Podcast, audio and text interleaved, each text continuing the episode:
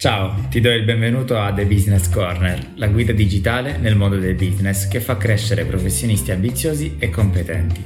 Io sono Rosario di Creazioni Consulting e oggi parleremo di leadership. Come dicevamo nell'episodio precedente, mancano ancora due elementi fondamentali di cui parlare per poterti aiutare nel percorso per diventare un leader migliore. Continuiamo quindi parlando della tua squadra. Da leader è tuo compito fare in modo che il tuo team, grande o piccolo che sia, eh, possa svilupparsi e rendersi sempre più efficiente.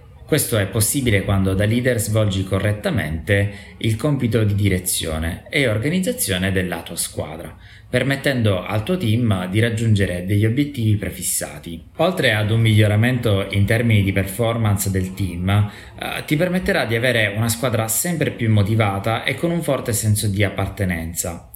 Motivazione e lealtà rispetto al gruppo sono fattori fondamentali per il buon funzionamento del team.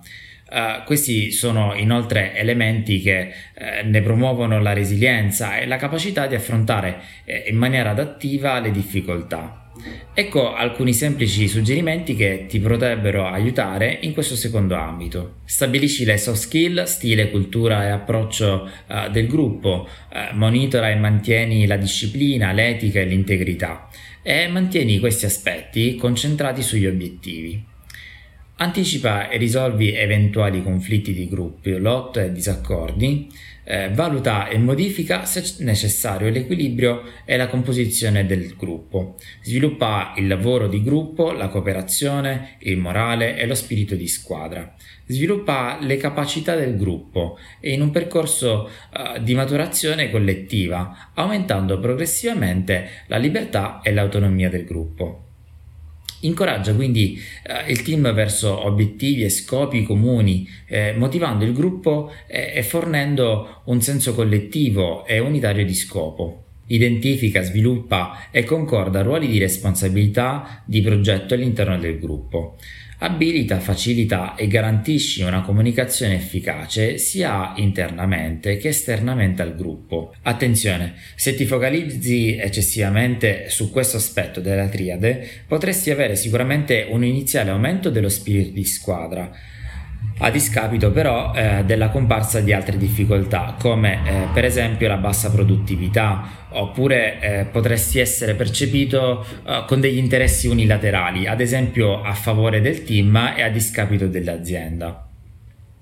Ancora la squadra potrebbe percepirti come un leader debole o potrebbero instaurarsi bassi standard di eh, prestazione da parte del team. A lungo termine, il morale ne potrebbe risentire, man mano che i membri del tuo team divengono sempre più disillusi, poiché eh, i risultati sarebbero compromessi. Infine veniamo alle persone che compongono il tuo team, l'ultimo aspetto della triade, gli individui.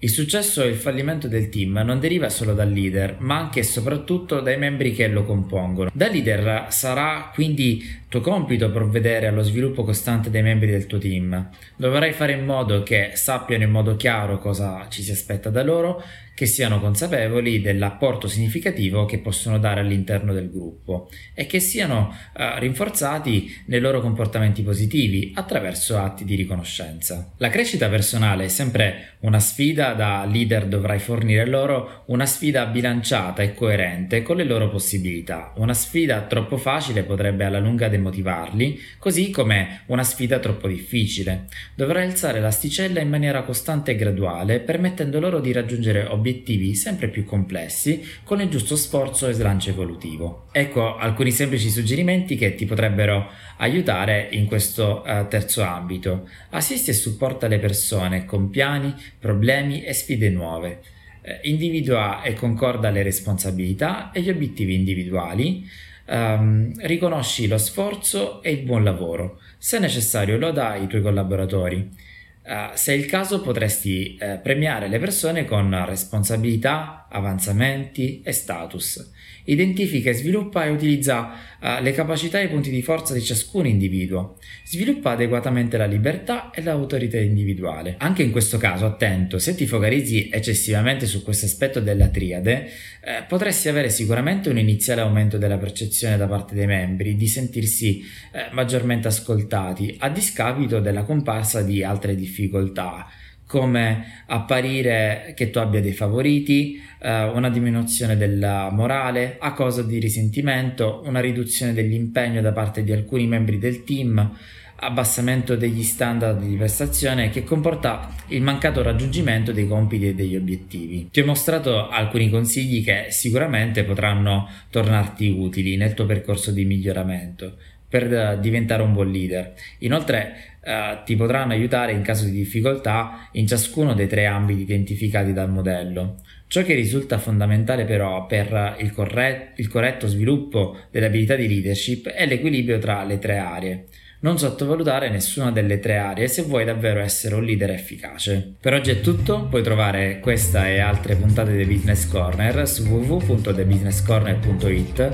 Per non perdere nemmeno una puntata non devi fare altro che iscriverti per ricevere un aggiornamento sulle nuove puntate o cercare The Business Corner sulla tua app di streaming podcast preferita e cliccare su iscriviti segui, così da non perdere nessuno dei prossimi episodi. Ciao da Rosario e da tutto il team di Creazioni Consulting, grazie per averci ascoltato. Al prossimo episodio.